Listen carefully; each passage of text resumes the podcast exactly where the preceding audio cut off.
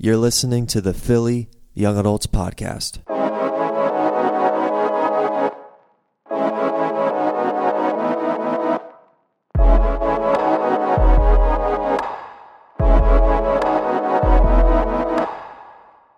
Welcome back to the Philly Young Adults Podcast. My name is Josh, and on today's episode, we're going to share with you another truth bite, a devotional thought from the Bible. And today's topic is going to deal with sin, and particularly how to avoid sinful habits.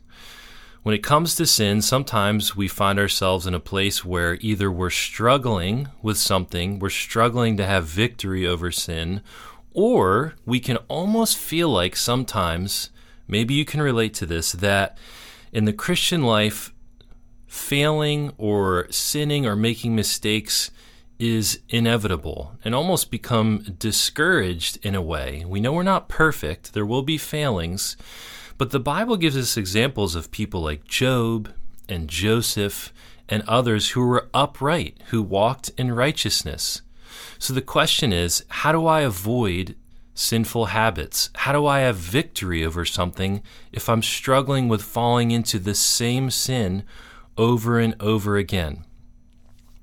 The key when we look at Scripture, and we'll just list some practical wisdom today to carry away with us to avoid sin and sinful habits. The key is beginning with thinking about our thought life. It's been said that from wrong thinking comes wrong actions. So our actions will be born out of the way that we think and the things that we intake into our minds and into our hearts. Whoever gave that quote, from wrong thinking comes wrong actions, maybe was stealing that from Jesus. Because in Mark chapter 7, Jesus said in verse 21 to verse 23 From within, out of a person's heart, come evil thoughts, sexual immorality, theft, murder, adultery, greed, wickedness, deceit, lustful desires, envy, slander, pride, and foolishness. All these vile things come from within, they are what defile you. So the question is, what is the solution then? How do we guard ourselves? And the book of Proverbs, which is full of practical wisdom, gives us a good answer to that question to how do we keep our hearts, how do we keep our minds clean so we prevent ourselves from stepping into wrong actions and stepping into sin and especially stepping into sin habitually. In Proverbs chapter 4 verse 23, it says, "Keep your heart with all diligence, for out of it spring the issues of life. So, guarding or keeping your heart, Proverbs tells us, takes diligence, it takes effort, it takes work. In the same way that I need to have healthy habits for my physical body when it comes to diet or exercise that are going to be good for me, when it comes to my spiritual life, I need to have healthy habits. So, how do I kick a sinful habit? How do I avoid sin? I need to replace it with good habits. So, today I'm just going to give you four healthy spiritual habits to have in your life or to consider, or maybe just to remind yourself maybe I've gotten away from this thing or that thing to help keep my mind clean, to therefore prevent myself from walking into wrong and sinful actions. Number one is fill your mind with God's Word, very simply. Philippians chapter 4 says, Finally, brethren, whatever things are true, whatever things are noble, whatever things are just, whatever things are pure, whatever things are lovely, whatever things are of good report, if there's any virtue and if there's anything praiseworthy, meditate on these things. One of the things in my personal life as a believer walking with the Lord for a while now, I think I really have overlooked and not committed to myself to enough that I would encourage you in is memorizing scripture, filling your mind with God's word. If I want to, maybe you've heard this illustration, empty a glass that's full of dirty water, but I can't pour it out. How do I do that? I pour in clean water until the dirty water is replaced. Well, when it comes to my mind and my heart, I can't open my head and dump out the dirty, sinful thoughts. But what I can do is fill my mind with good and pure and lovely thoughts from the Word of God that will help keep my mind and my heart clean.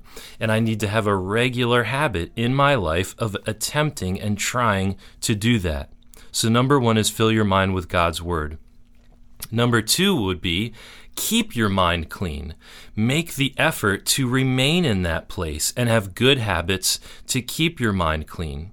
Psalm chapter 119, verse 37 says, Turn my eyes from looking at worthless things and give me life in your ways.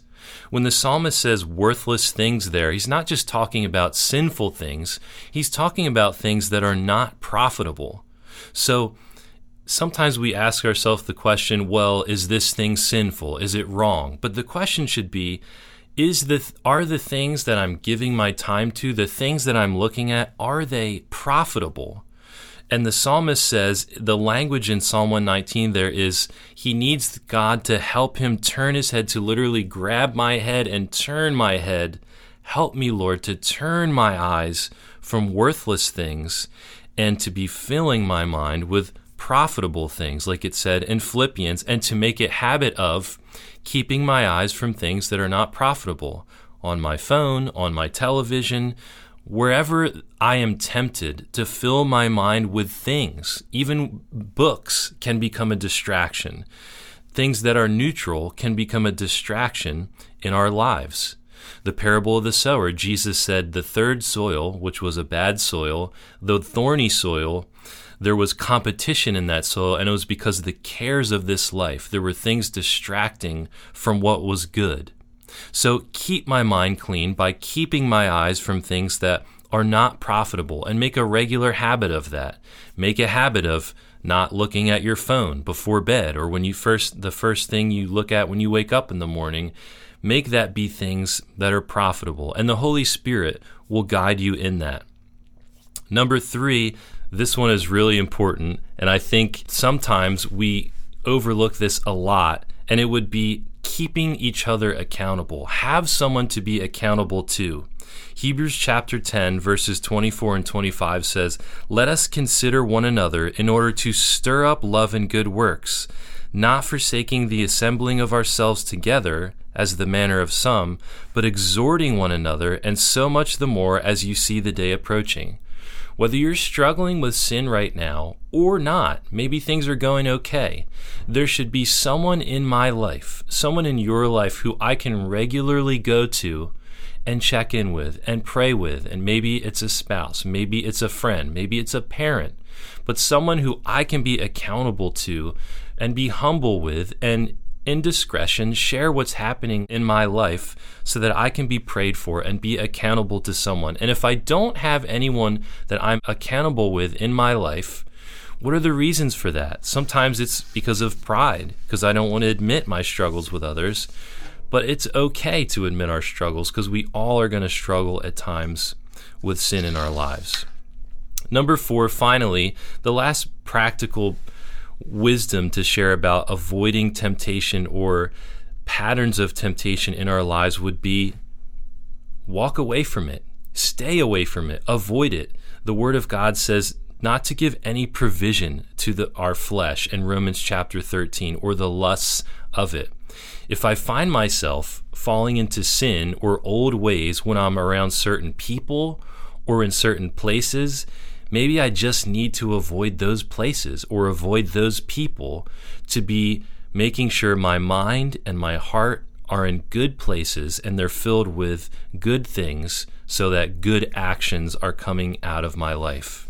So, just to recap. Fill your mind with God's Word, keep your mind clean, avoiding things that pollute your thoughts, be accountable to a fellow believer, and avoid temptation, avoid places or people that are going to cause you to stumble. The last encouragement I'll give you today, in addition to all those things, what should give us motivation, one of the things that should give us motivation in addition to the fact that Jesus gave his life so we wouldn't have to sin and he died on the cross, James chapter 1 verse 12 says, "Blessed is the man who endures temptation and does not give in and sin, for when he has been approved, he will receive the crown of life which the Lord has promised to those who love him.